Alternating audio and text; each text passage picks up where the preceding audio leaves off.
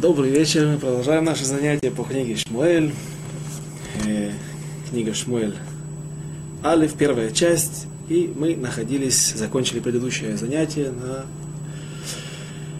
Остановились на теме, можно сказать, закончили, коснулись ее. Э, тема, которая разбирала вопрос, который называлась царь. Нужен ли царь в народе Израиля или нет? Является ли это заповедь обязательной или заповедь как как говорят мудрецы, о, о, о, о женщине, Иша Ефат Тор, о женщине красивой внешности, Кенегет Тора Дибра, Кенегет Ецарара Дибра Тора. Против Ецарара, против дурного начала говорила Тора, то есть когда она разрешает брать таких женщин, не евреев, которые были захвачены во время боя, во время войны, то только при определенных условиях, и все же после этого как говорят наши мудрецы, как говорит история, факты из, из истории, сыновья, рождающие дети, которые рождаются от таких жен, они не будут благополучными. Не, не, не всегда эти дети приносили удачу и счастье своим родителям. Точно так же некоторые из мудрецов, Абарбанель, Меири также находятся в этом лагере не сторонников Рабейну Бахаей, не сторонников э, царя как обязательной формы правления. Так считают эти мудрецы, и по другую сторону мы видели Рамбама, мнение Рамбама и мнение Рамбана. Сегодня мы также, э, вот я приготовил, будем на, на, на другую тему смотреть этих великих мудрецов Торы из эпохи Ришоним, первых, и Рамбам и Рамбан считают, что это является важной заповедью, за мецва хиювит, а не рашут, мецва заповедь, которая обязательна, как только э, будут созданы нормальные условия, условия, которые необходимы для выполнения этой заповеди, люди должны, еврейский народ, израильский народ должен был восстановить над собой царя, поставить над собой царя, и каждый из них объясняет по-своему, почему же здесь в нашей восьмой главе, в первой книге Шмуэля, народа Израиля, точнее, Шмуэль, пророк Шмуэль был недоволен, и как мы дальше видим, Всевышний также был недоволен просьбой царя, и объясняют эти комментаторы, что были недовольны Шмуэль, потому что он э, был достойный правитель, и во время его не было никаких проблем с врагами, потому что он хорошо вел народ Израиля, был хорошим руководителем. И есть мнение, что они просили царя для того, чтобы Лаабода Бадазара служить идолам. И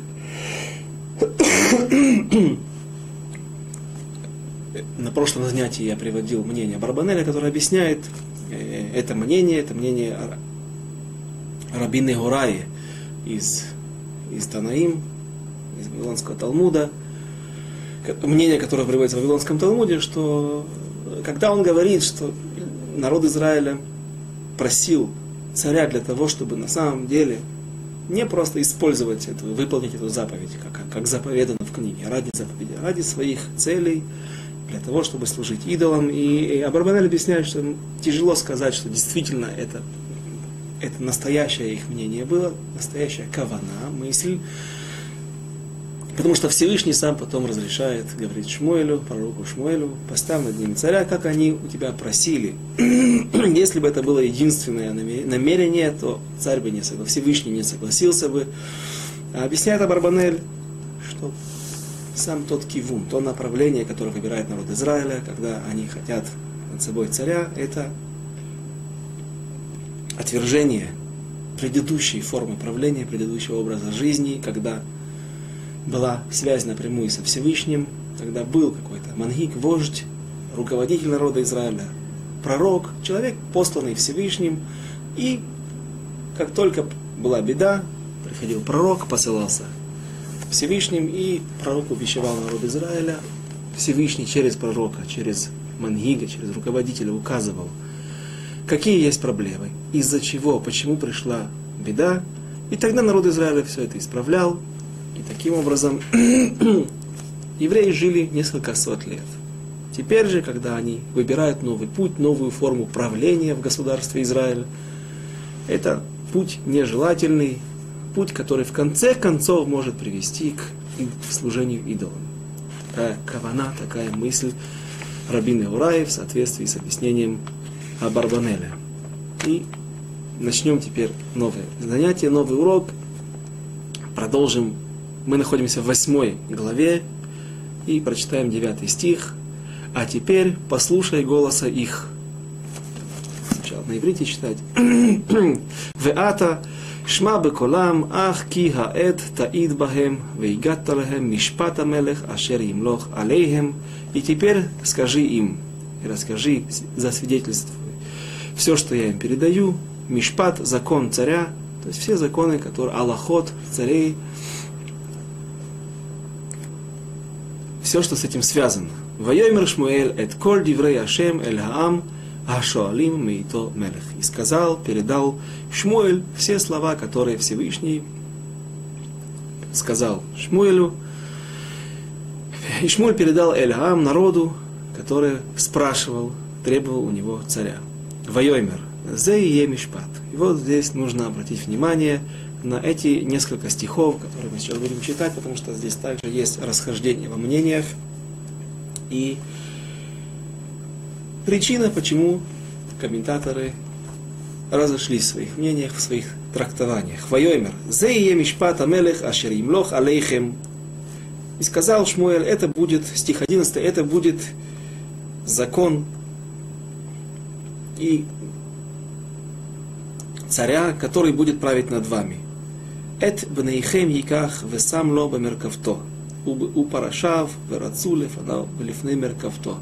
Возьмет ваших сыновей, без вашего спроса, разумеется, по своему желанию, по своей воле, и поставит их, чтобы они были управляющими перед э, как бегущие глашатаи, которые всегда бегут впереди важных больших персон, важных больших людей.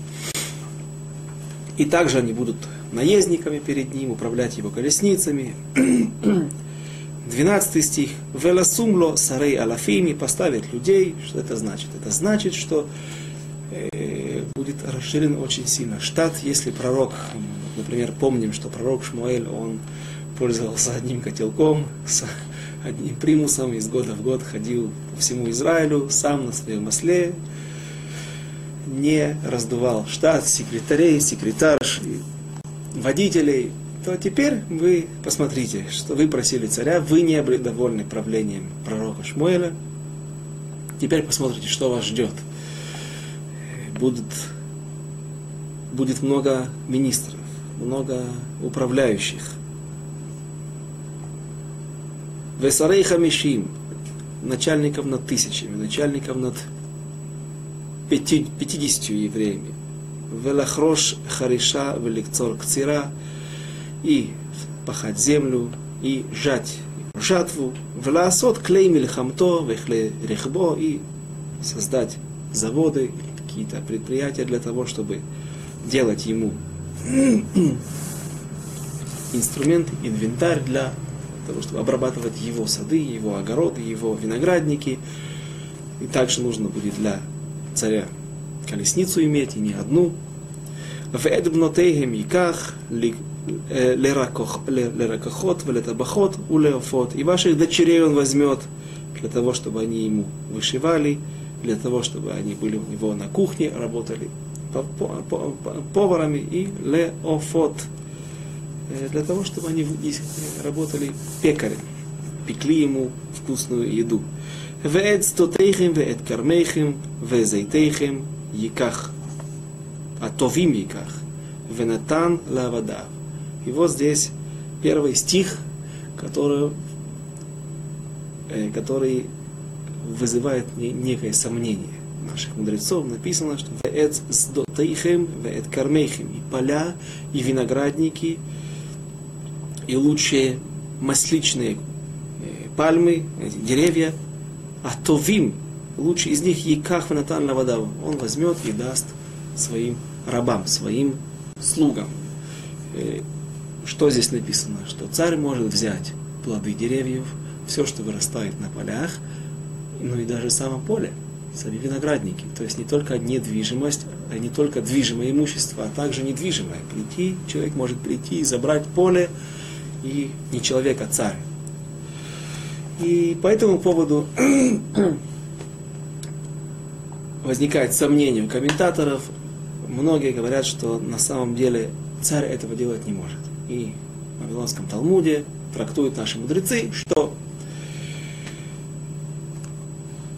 Параша, это, это, это, это, это, эта часть, эта вот глава, эти, эти строки пришли не для того, чтобы указать нам Аллаху, не для того, чтобы на будущее поколение отсюда взять был пример, что же действительно может делать царь, какой его устав, какой его закон, правила и нормы поведения, а только для того, чтобы напугать ту делегацию, то представительство еврейского народа, которое пришло требовать у пророка Шмуэля, у Всевышнего царя, и поэтому здесь были сказаны вещи, выходящие из за рамки логики, что царь может, его власть не ограничена, и он может делать самосуд.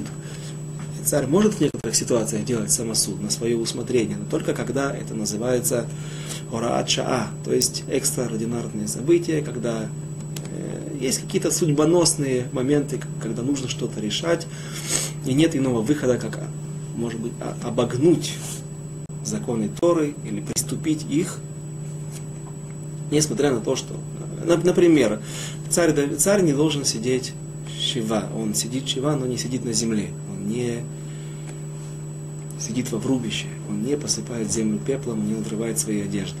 И когда Авнер бен Нер, его родственник, был убит очень подло убит Йоав бен Цруя, Йоавом сыном Цруи, Цруя это была сестра царя Давида, Йоав был его племянником, соответственно. Э, царь Давид видел в этом большую опасность, потому что Авнер бен Нер, все это мы дойдем э, без Раташем, ближайшие главы, может быть, не, да, какой-то, еще несколько глав, и мы дойдем до этих событий, но сейчас кто не знает, кто не читал ни разу или не очень хорошо осведомленным в книге Шмоя, будет тяжело э, жонглировать этими именами, но я вкратце, вкратце приведу тот пример, который всплывает у меня в памяти, когда царь приступает законы, и в чем же было его преступление, скажем, не преступление, а нарушение, попирание законов. Э, так вот, Авнер Беннер был главным руководителем, главным военнокомандующим Северного царства, которое противостояло царю Давиду. Не было почти войн, не было практически столкновений, кроме одного. Э, и Авнер бен Нер пришел к Давиду в Хеврон, где он правил над коленом Иуды 7 лет, для того, чтобы пришел с мировой, сказать, что я вот переношу, перевожу, хочу перевести в твои руки все Северное Царство и воцарить тебя, дать тебе возможность, чтобы ты правил всем народом Израиля. И Давид принимает его, но отсылает тоже одно из важных свойств, качеств царя Давида, что он не опережал события, он всегда ждал, если есть какое-то пророчество, ждал, пока оно само сбудется, пока э, событие, обстановка, обстановка будет соответствовать этому. Никогда не плел никакие интриги. Поэтому царь Давид отправляет Авнера, но Авнер погибает от рук Иоава без ведома Давида. Давид очень боится. Чего он боится? Что теперь у народа Израиля, те 10 колен, которые находятся на севере от Иуды, теперь они в народе начнут говорить, ну вот, Давид начинает уничтожать своих врагов. И тогда он, даже если ему и достанется власть и правление над всем народом Израиля, как было заповедано Всевышним через пророка Шмуэля, тем не менее его положение будет не такое популярное. И поэтому Давид, вопреки в нарушение Аллахи, закона, он идет за кроватью, за похоронной процессией Авнера Беннера, плачет, сидит на земле, посыпает голову пеплом, потому что он хочет показать, что он не был причастен к этому убийству. К этому подлому убийству великого человека народа Израиля, который был не только великий воин, но и великий мудрец Торы. Теперь давайте же вернемся к нашей главе. И также и здесь некоторые комментаторы говорят, что эта глава была сказана не для того, чтобы мы черпали потом в будущем отсюда Аллаху, источник для закона, как должен, как имеет, какое право, как, как имеет право вести себя царь, а только для того, чтобы запугать народ Израиля, запугать ту делегацию, и, может быть, они откажутся от царя. И на каком основании? Ведь написано, то, что написано, написано, устная Тора, она дается параллельно, но опять то есть, мы задаем тот вопрос, который сами мудрецы задают. И отвечают комментаторы, что есть случаи, есть прецедентная практика. То есть есть, иногда мы ищем источники, противоречия между источниками, и, соответственно, это нас подталкивает для того, э, на, на какие-то ответы, когда ну, мы помним хорошо, как мы популярно долго останавливались э, на теме сыновей Бней Эли, сыновей Эли, которые не ложились женщинами, несмотря на то, что написано так в Писании, в, в тексте. Есть место в книге Мелахим, Мелахим Бет, э, в котором рассказывается о правлении царя Ахава. Царь, который правил много лет над, коленом, над десятью коленами, над Израильским царством. И всю жизнь он служил идолам. В конце он делает чуву, он раскаивается. Это немножко помогает им исправить его грехи. Но всю жизнь народа Израиля, все его правление народа Израиля служил идолам. Потому что он женился на царице цидонского царя, не еврейке, финикийской царицы Изевель. Является ли это имя э, прототипом сегодняшнего Изабель? Была такая, но, но была такая царица Изабель в Испании, которая тоже стала, причинила много царот, несчастья народу Израиля. Она она, она является тем автором идей изгнания евреев из Испании свыше 500 лет назад. Была такая царица Изевель, которая очень насаждала идолопоклонство, ашера, поклонение деревьям и Бааль, э, ритуал, э, Бог, которому, божество, которому, которое, его, и служение его было связано с солнцем. И вот возле замка, возле дворца царя Ахава, который находился в городе Шамрон, который находился в Самарии, то Шамрон, город Шамрон был в Самарии, и недалеко от Шхема, если кто хорошо знает карту или кого-то интересует, немножко западнее города Шхем. Там сегодня находятся, приблизительно в этих местах, находится еврейское присутствие, еврейские поселения религиозных сионистов, Корней Шамрон, Шавей Шамрон. Есть там хорошие виноградники, одно из лучших вин Израиля, кажется, Беньямина и Баркан оттуда. И возле этого дворца в городе Шамрон, столице Северного царства, Израильского царства, был виноградник, огромный, хороший, красивый виноградник, который принадлежал не Ахаву. И Ахав очень желал получить этот виноградник себе во владение. Виноградник принадлежил Нават Израили. Там недалеко находится долина Израиль, более э, в конце Самарии, долина Израиль, которая протягивается от горы Кармель до Иордана, до того места, где из озера Кенерет вытекает воды, воды Иордана. И Нават не хотел продавать царю Ахаву этот виноградник. Ну, когда нет никаких советов больше, то люди пытаются, обойдя закон, обойдя, обойдя закон, получить в свои руки то, что они желают, и вся та же нечестивая царица из, из, Изевель советует Навату нанять ложных свидетелей, которые засвидетельствуют о Навате Израили, что он совершил какое-то преступление, за которое, по которой, по статье этой, значит, ему полагается смертная казнь, и вот мы его казним и заберем все имущество, потому что есть такой также закон, и это было в Израильском царстве также, это еврейский закон также, что все убиенные царем, все те люди, которые были казнены царем, все имущество достается им. Также забегая вперед, когда один негодяй, один из величайших негодяев в народе Израиля, Ахитофель, когда он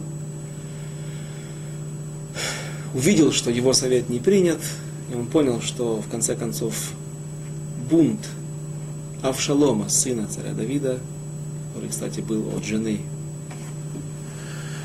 которая была взята во время войны, и совет его не принят, он понял, что бунт Авшалома будет подавлен, царь Давид вернется в Иерусалим, вернется к власти, на царский трон, и он понял, что его ждет смертная казнь, как человек, который поднял руку на царя, человек, который возглавил бунт против царя. Морет Бемальхут. Поэтому что он сделал? Пошел домой и удавился. Спрашивают наши мудрецы, почему был Хахам, он был величайший мудрец, учитель, один из учителей царя Давида, но как, у него было все просчитано, даже здесь, чтобы он не был казнен, и его имущество не было забрано и отдано царя, э, царю, царю Давиду, он повесился. Повесился для того, чтобы его имущество осталось его семье. Да, просчитано все, мехушбан адасов, просчитано все до конца, до всех мелочей. мудрец как в Торе, так мудрец и в плохих, который пошел за своим дурным началом. И спрашивают на основании, вернемся к Ахаву, на основании этой истории, зачем Ахаву нужно было нанимать лжесвидетелей, звать, собирать, созывать Сангедрин, устраивать этот суд, для того, чтобы был казнен Ахав, и после этого все, его, все имущество Ахава вместе с виноградником перейдет в руки, все имущество, извините, Навата из Реэли, перейдет в руки Ахава. Если то, что здесь написано, строки, которые мы сейчас читали, что царь может взять ваши виноградники, ваши поля, ваши мысличные рощи, э, деревья э, оливковые, зачем нужно было устраивать этот суд, делать сложные какие-то трюки, когда можно было просто царь по закону, это то, что разрешает Тора, или то, что, разрешает, то, что пишется пророк Шмуэль, передает это от Всевышнего. Поэтому, говорят эти комментаторы, которые не соглашаются с написанным здесь, в этих строчках, говорят комментаторы, что эта глава пришла для того, чтобы напугать евреев, чтобы они отказались от идеи царя, а на самом деле царь не может брать недвижимость, не может брать виноградники, не может брать поля, а только плоды, и только в той ситуации, когда он выходит на войну, и он со своим отрядом, со, своими, со своей армией движется, им нечем кормить, нету провизии, обозы отстали были разгромлены партизанами, тогда только в этой ситуации он может зайти в любое поле, взять плоды, даже лучшие плоды, но не ни в коем случае не землю. Продолжим изучение нашей главы. Посук Юдалит, 14 стих, который мы уже прочитали, и поля, и виноградники, и маслины возьмет себе и в своим э, рабам. Везар эйхем, вехармейхем, Яасор, Венатан, Лесарисав, Велавадав, и снимет с вас десятину, заберете, вы будете обязаны платить налог. Это действительно было. Налог платили всегда царь, так, за, за, за этот счет. Был какой-то бюджет, за который, на счет которого нужно было поддерживать царя с его атрибутами, с его регалиями. ואת עבדיכם ואת שבחותיכם ואת בחוריכם הטובים ואת хамурейхем, иках, васалам хамто, и возьмет ваших лучших рабов, слуг, сыновей, ваших и ослов, все возьмет для того, чтобы ходить на войну.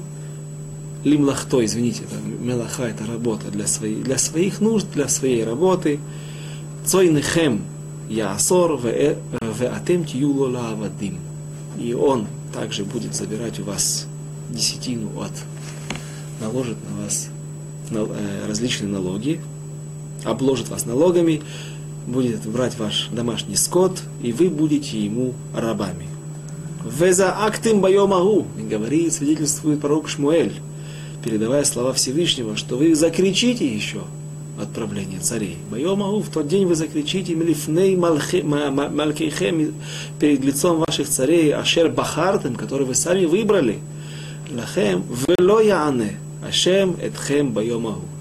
Мы помним из молитвы Ханы, почему Пнина, которая ошиблась, но на, что, на чем она основывалась, когда она причиняла дикие боли, страшные боли своей сопернице, второй жене Элькана, потому что написано в Торе, и если вы будете притеснять вдову и сироту, и комментаторы там говорят, что говорится о любых категориях людей, а вдова и сирота это как эталон несчастья, эталон самых слабых групп людей. Если вы будете притеснять и обижать своих ближних, то когда они закричат, я услышу. Цака Всевышний, если человек кричит, ему так больно, что он от боли не может обращаться, изливать свою душу и молиться просто так, в сердцах, в сердце про себя или просто словами, а он может только кричать, если человеку настолько плохо, не дай Бог, никому такое положение, такую молитву Всевышний всегда слышит и отвечает. Она не остается безответной. То здесь, раз уж вы выбрали над собой царя, и когда вы будете жаловаться, то что же нам царь делает, я такую молитву не... Я оставлю ее без ответа, потому что сами выбрали на себя это, эту беду. Ваимаану Гаам лишмо и противились, противился народ слушать, прислушиваться к голосу Шмуэля. Вайоймрулу, ки им мелех е алейн. Нет, а только царь будет над нами править. Не запугаешь, не напугаешь. Мы хотим царя и все тут. И 20 стих. Вегаину гаманахну кихола гуим вешафатану малкейну веяца лифней лефанейну венерхам эт мильхамотейну. И будем мы, как все гуим, как все народы мира, ушфатану малкейну, и будет судить наш, нас, наш царь, ваяца лефанейну, и будет выходить перед нами на войну. Вот здесь есть также некоторые комментаторы, которые, которые говорят, что они требовали царя для того, чтобы он судил их и выходил на войну, воевал за них. И это также не сторонники царя, царя как обязательной формы правления, которую нужно установить рано или поздно в народе Израиля. Эти комментаторы основываются, обращают наше внимание также на эти стихи. Что значит шофтейн? Судить нас, судить должен Сангедрин, если царь является большим мудрецом. Прошу прощения то он может сидеть в, в Сангедрине. Царь Давид сидел в Сангедрине, он с гордостью заявлял о том, что мои руки грязны, вымазаны, испачканы. Мейшфир, то есть воды, которые отходят во время рода, когда женщину нужно разрешить или запретить. Э, он даже такими вещами он не гнушался, потому что это Аллаха, это часть нашей жизни. Давид участвовал, царь Давид участвовал в аллахических, в обсуждениях законов в Сангедрине. Но если царь не является таким большим мудрецом, то он не имеет права не сидеть не только в Сангедрине, но и вообще каким-то образом участвовать в... То есть судья, пророк или глава Сангедрина с 70 мудрецами, они должны управлять страной. Царь, основное его предназначение, это прежде всего быть, заботиться о безопасности государства, то есть заниматься войнами. И так Рамбам, например, пишет, когда у него есть раздел о царях, он пишет законы царей и мильхамот, и войн. То есть у него это идет вместе, законы царей и войн. Тут же народ требует, чтобы он над нами правил. Что значит над нами правил? Даже если он не будет праведный царь, даже если он не будет царь, который хорошо разбирается в Торе, мы будем им управлять. Чтобы это было как марионетка в наших руках. Ваишма Шмуэль это коль диврей хаам, 21 стих, и услышал, послушался Шмуэль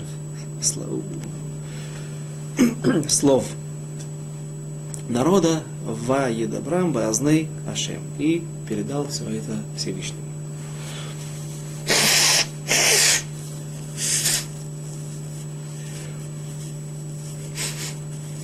Вайомер Ашем Эль Шауль, Шма Беколам, и сказал Всевышний, и передал Шмуэлю, слушайся голоса. Ваимлах талахе мелех, вайомер Шмуэль, эланче Исраэль, леху и швейро.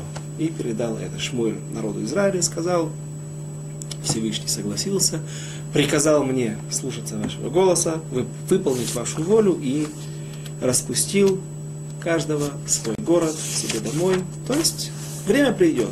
В скорости увидите объявление, сообщение о том, что назначается царь в народе Израиля и та церемония, как это будет происходить. И вот мы начинаем девятую главу, сейчас мы закончили восьмую,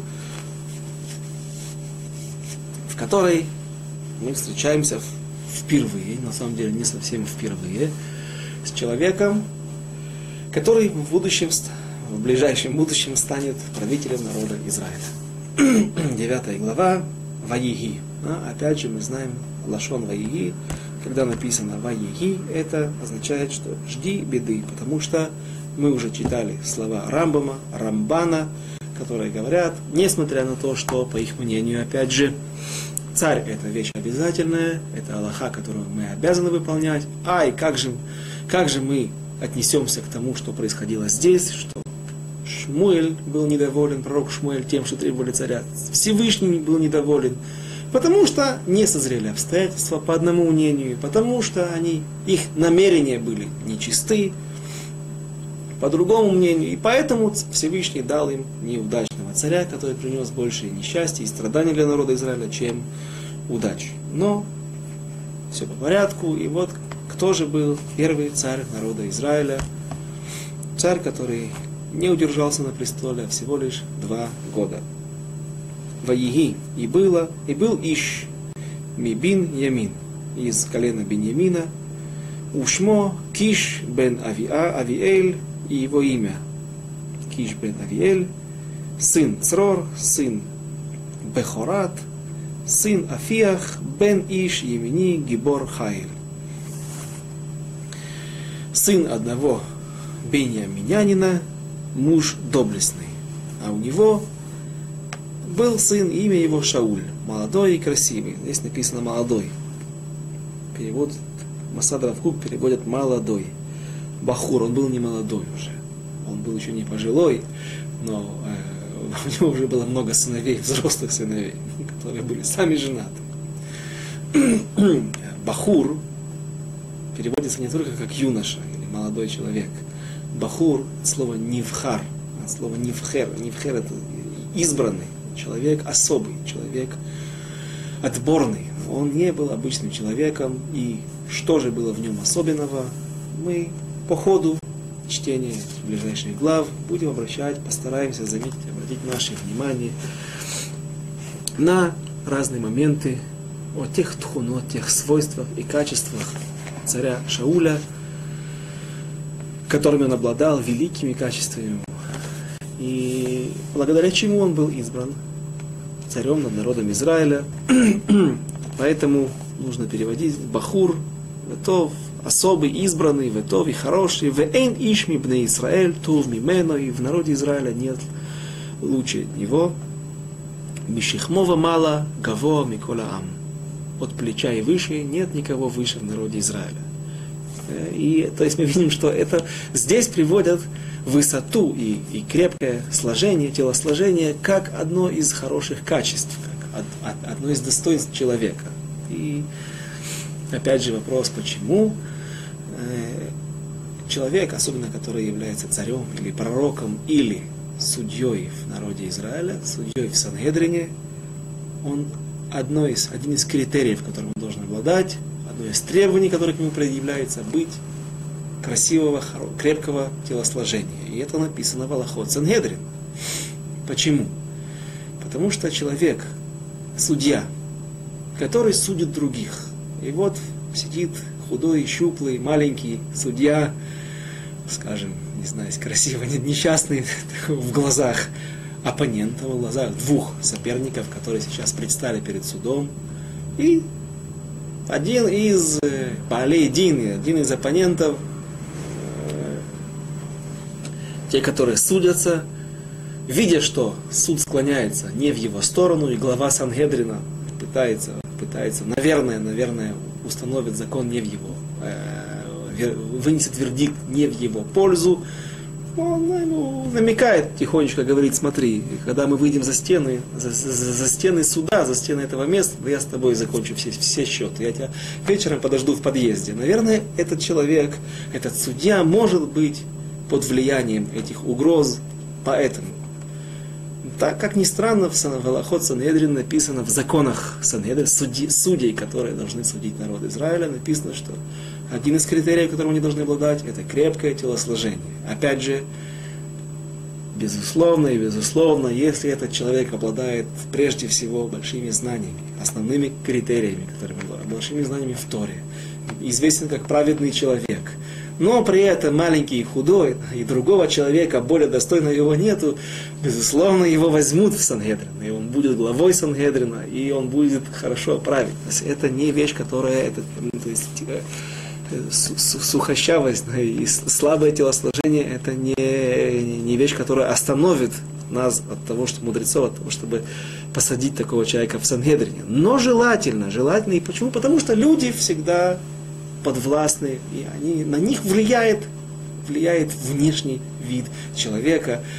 Опять же, я не знаю, может уместно здесь переводить их нет, но когда Лехавдиль Элиф Авдалот, как говорят, раздели тысячу разделений, это не пример, а как более как шутка, когда рассказывают историю, наверное, выдуманную хадаки, которые пришли к Ленину, когда они увидели, э, они ждали человека, увидеть человека, который смог э, отобрать э, одну шестую суши всего, всей, всей земли у, у, у нормального мира, э, думали, что там будет человек огромных габаритов, человек настоящий богатырь. А увидели маленького лысого картавого человека, да, который им в голову не могло прийти. Как же так? Разве это, как мог такой человек сделать это? Потому что люди подвластны, люди, это, люди подвластны внешнему виду. Это, это, это производит свое впечатление.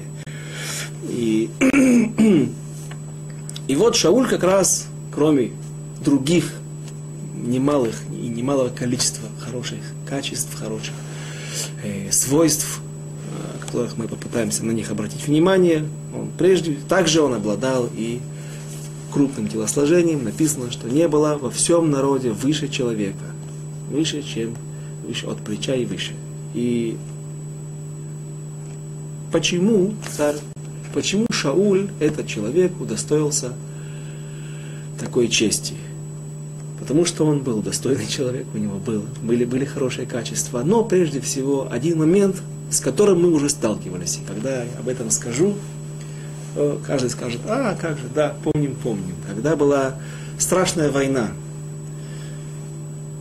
когда на поле боя был взят Арун Акойдыш, ковчег Завета, и взяты были не лучшие слуги Всевышнего, Хофни и Пинхас, и когда во время боя было уничтожено, погибли огромное количество, несколько десятков тысяч евреев, было страшное бегство, паника, отступление, и в этот момент Галиат, Галиаф захватывает Арона Койдыш, и вот, когда все бежали, разбегались кто куда, вдруг в народе, так говорит Мидраш, в народе Израиля раздался какой-то шум. То есть плач, не, который, который, который э, указывал на, на то, что происходит что-то неординарное, происходит что-то страшное, не просто то, то бегство, к которому уже, наверное, в ближайшее время все привыкли. И один человек из колена Бениамина оглянулся, увидеть, посмотреть, что же происходит, он увидел, что Галиат, убивая Хофни и Пинхаса, захватывает ковчег Завета и берет скрижали Завета. Те скрижали Завета, которые высекал Моше Рабейну. И этот человек бросился. А он был Шауль, этот человек был Бенья, из колена Беньямина, тот беженец из колена Бениамина, который прибежал и сообщил все события, все, все происшедшее на поле боя Эли, он бросился обратно, выхватил. То есть это был очень геройский поступок, потому что, ну, скажем, сколько человек может, обычный нормальный человек в, среди народа встречается самый высокий рост. Я помню, что в, в, баскетбольной команде Жальгерис был Арвидас Сабонис, 2.22. Это был самый высокий спортсмен.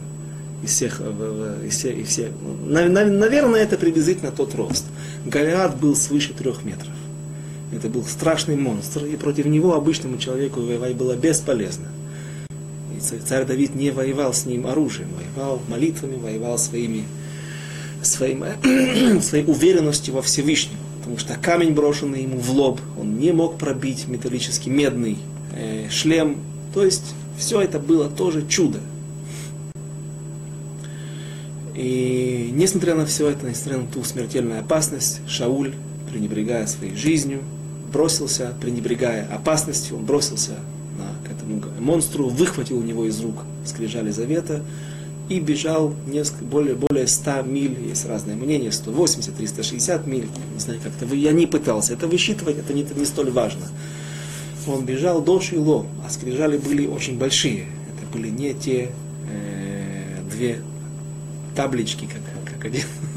Я слышал от Рависа Казидбера, Зихруно Ливраха, как один человек в Ташкенте, кажется, сочинил, перевел песню, э, э, которую мы поем в пасхальный, после пасхального седра, Хат Гадьо, э, не Хат Гадьо, ну, одна Тора, две скрижали, три, три про отца, четыре про матери. Так он, этот, этот, этот человек из Хасидей Хабад, он, он, он пел э, одна Тора, он пел две, две таблички, три, три папочки, четыре мамочки. Да, так вот, две таблички, те таблицы, которые как часто мы приняли, принято, э, как рисуют, рисуют в э, Микеланджело или кто, э, они были не такие, они были кубические, намного больше, чем, чем это нам кажется, они были тяжелые, большие, но вот этот вот человек из колена Бениамина, он не пожалел своей жизни, не, э, невзирая на риск, выхватил скрижали и принес их, вернул в народ Израиля. Они не попали в плен. То есть ковчег Завета был в, в Эрец Плештим, в земле филистимлян, 7 месяцев без скрижали Завета. Они были в народе Израиля. И благодаря этому Всевышний дает Шаулю как награду быть царем над народом Израиля. Первым царем, и у него была возможность остаться, унаследовать свое царствование своему сыну, оставить, создать линию царей от, от колена Бениамина, но он оступился. И все это по порядку. Теперь же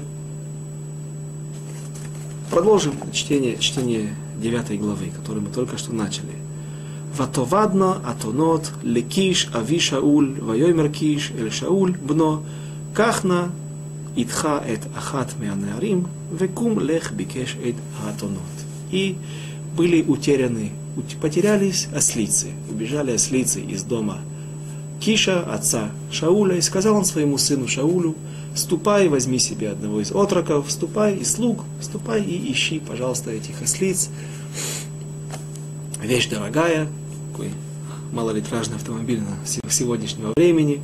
Вечные ослы на них пахали, они очень выносливые, на них много перевозили.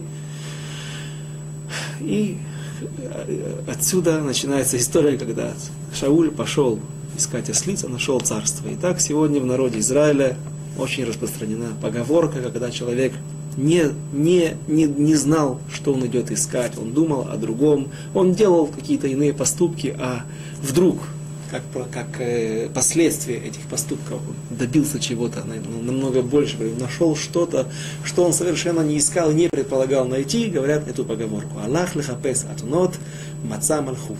Пошел искать ослиц, а нашел царство. Всего-навсего.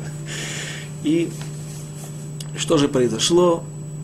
Ваявор бехар Ефраим. Гар Ефраим, гора Ефраима это место, которое, колено Ефраимова находилось в основном, его удел был в основном на южной части э, современной Самарии, Шамрона и до Шхема, он, начиная от э, Рамалы, сегодняшнего арабского города, или, скажем, начиная от э, северной окраины современных районов Иерусалима и до Шхема, может быть, чуть раньше, чуть раньше. До, этого, до, до этих мест распространялась территория колена Ефраима, которую они унаследовали по жребию. И там обошел, прошел все эти земли.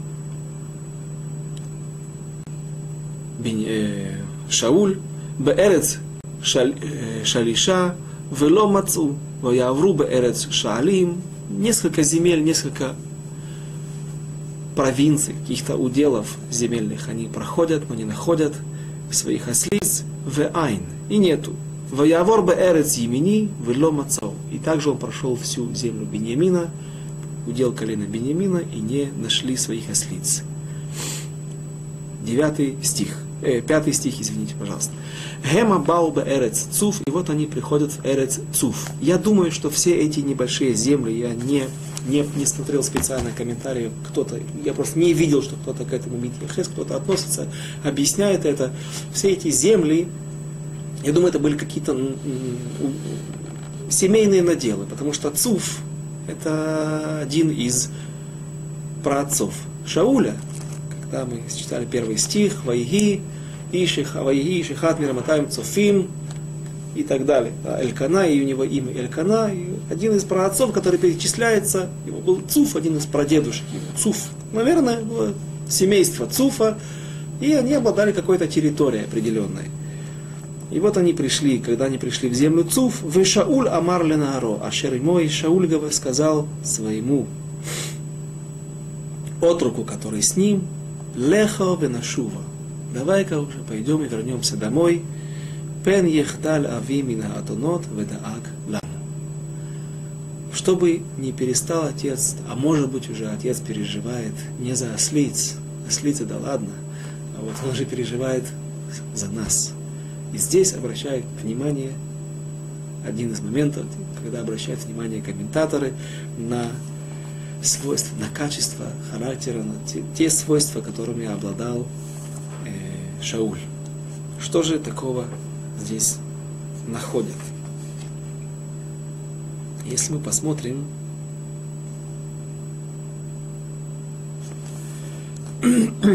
девятую главу. В девятой главе, в пятом стихе написано так. То, что мы сейчас прочитали. Он да Аглану. Он Отец переживает за нас, то есть за тебя и за меня.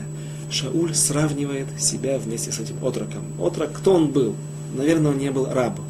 Но это был слуга, какой-то батрак, который нанялся из слуг его отца. Был простолюдин, простой человек, юноша, не добившийся ничего в жизни, э, неважный человек. Шауль сравнивает его вместе со своим отцом, э, вместе с, э, с себя вместе с ним. Отец переживает за нас. То есть он не говорит, отец наверняка боится за меня. А ты, ну, желательно, чтобы ты вернулся домой здоровый. Ну, за кого отец волнуется? Прежде всего за своего сына. Шауль говорит, нет, отец волнуется за нас. И вот в 10 главе, если вы откроете 10 глава, 2 стих, там написано так. Когда Шмуэль помазывает, возлил, э, возлил на, на голову масло помазывай, помазание на голову Шауля, и он сказал ему, когда пойдешь ты от меня сегодня, то встретишь в пределах Бениаминовых в, це, в Цельцахе двух человек, что сейчас у могилы Рахели, и они скажут тебе, нашлись ослицы, которых ты ходил искать, и вот отец твой, перестав беспокоиться об ослицах, беспокоится о вас, говоря. И вот теперь слова, которые говорит пророк Шмуэль что делать мне с сыном моим? Пророк Шмуэль говорит, то действительно, как относится отец. Не то, чтобы отец был действительно человек, который не волнуется о других евреях, даже если они не его сыновья. Но понятно, что прежде всего в голове отца, любого отца, прежде всего он волнуется за своего сына. Что же говорит Шауль? Давай вернемся, потому что отец уже оставил мысли о ослицах и больше волнуется за нас. Шауль был невероятно скромным человеком, невероятно добрым человеком, который, он не видел разницу между собой и отроком, ставил себя вровень с этим молодым юношей. Вема, Ваясефан, и вот следующий стих.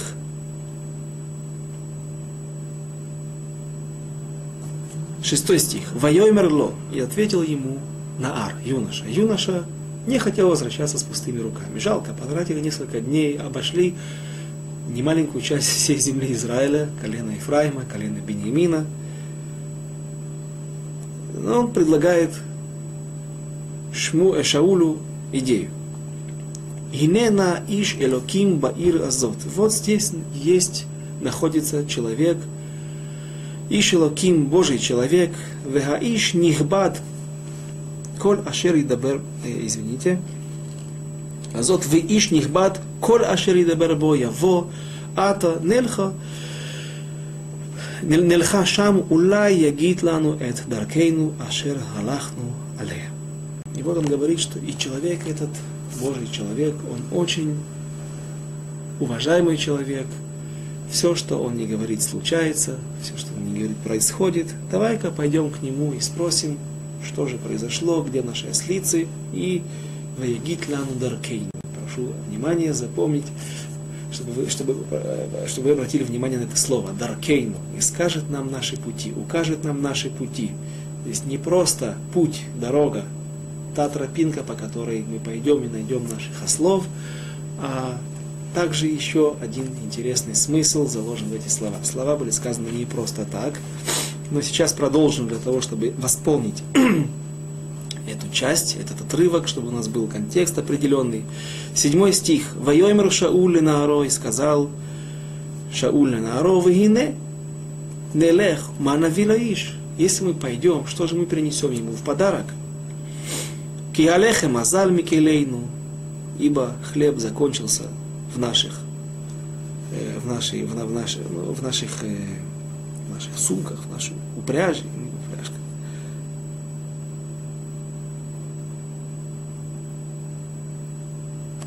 в наших сумках. Учура эйн легави. И нет никакого подарка или приношения, которое мы можем принести пророку. Лейша лагим майтан. Что же? Нет ничего с нами. Вайойсеф Анаар, следующий стих, и продолжил Наар. Лаанот, он продолжил отвечать Шаулю, то есть просить его. Вайоймер, и нынем цаба яди рева шекел касев, венатати ле иш элоким, вегигит лану эд даркейну. И вот я нашел четверть шекеля серебра у меня в кармане. Вот давай пойдем и дадим. Теперь у нас есть какое-то приношение пророку. Дадим, пойдем, дадим ему, и пусть он укажет наши пути. И следующий стих, Тет, девятый стих, Лифаним, בישראל כה אמר האיש בלכתו לדרוש אלוקים, לכו ונלכו עד הרועה.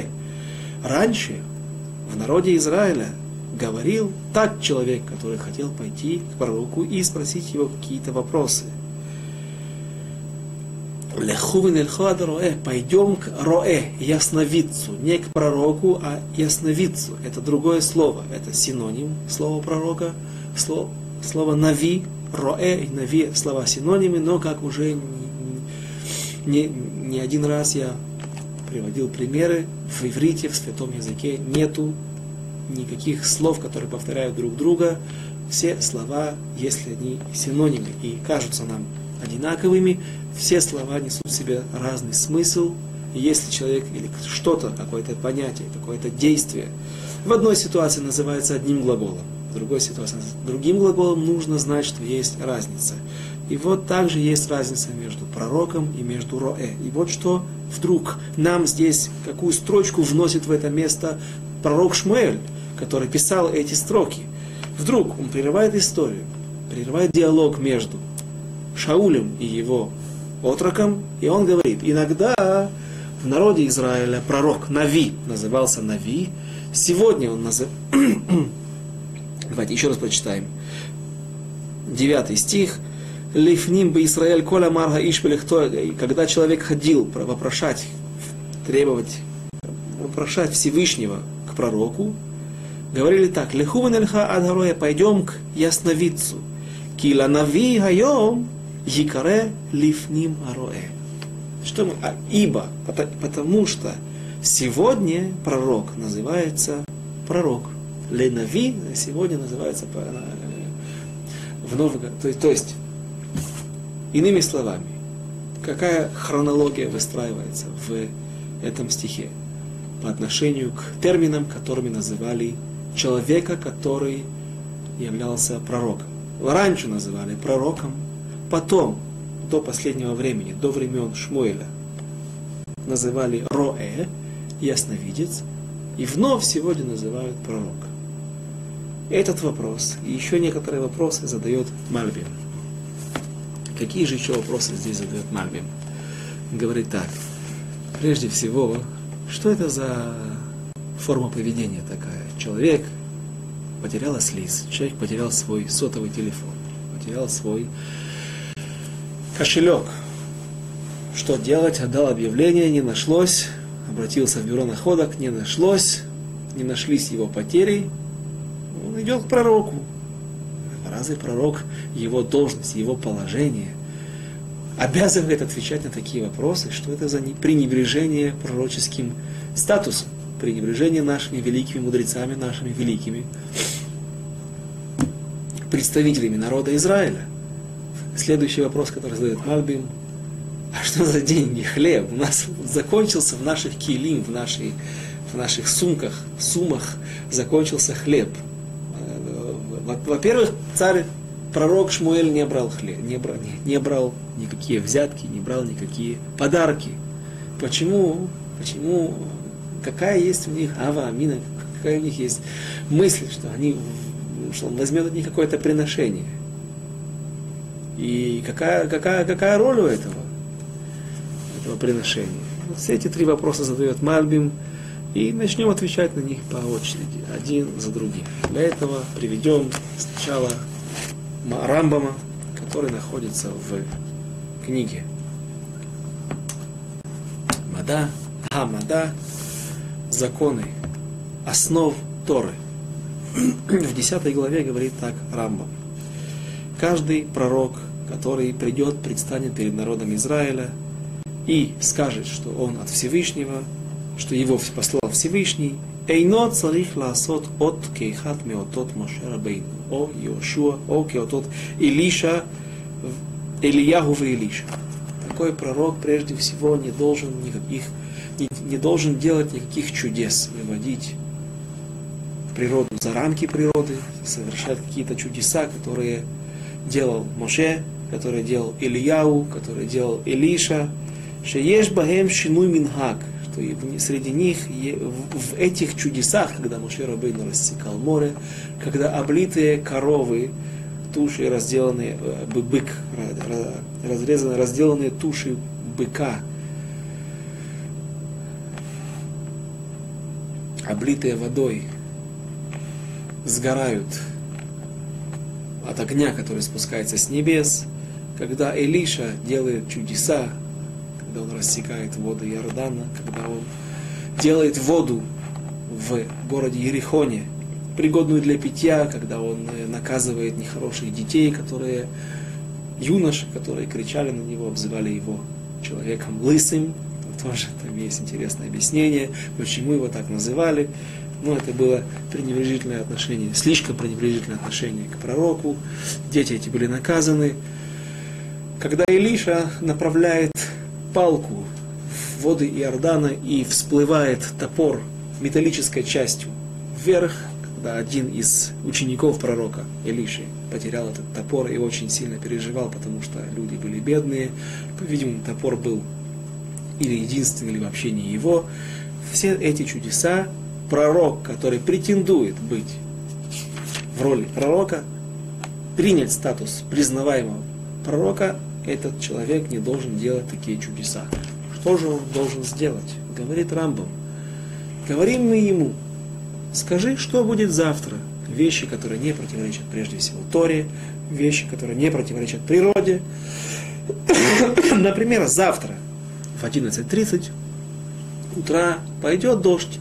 Если дождь пошел в 11.35, или же завтра будет землетрясение 4 балла по, по шкале Рихтера, кого, я не помню, там происходит, если будет землетрясение не 4, а 3 балла, пусть даже это лучше для нас, потому что это не грозит бедствиями, этот пророк не является пророком, он является лжепророком. Если же человек этот постоянно указывает народу Израиля на такие вещи, и они сбываются, указывает, где его кошелек, где его слицы, где что произошло, где что у кого пропало, это является ничем иным, как подтверждением истинности утверждения этого пророка, что он посланник Всевышнего.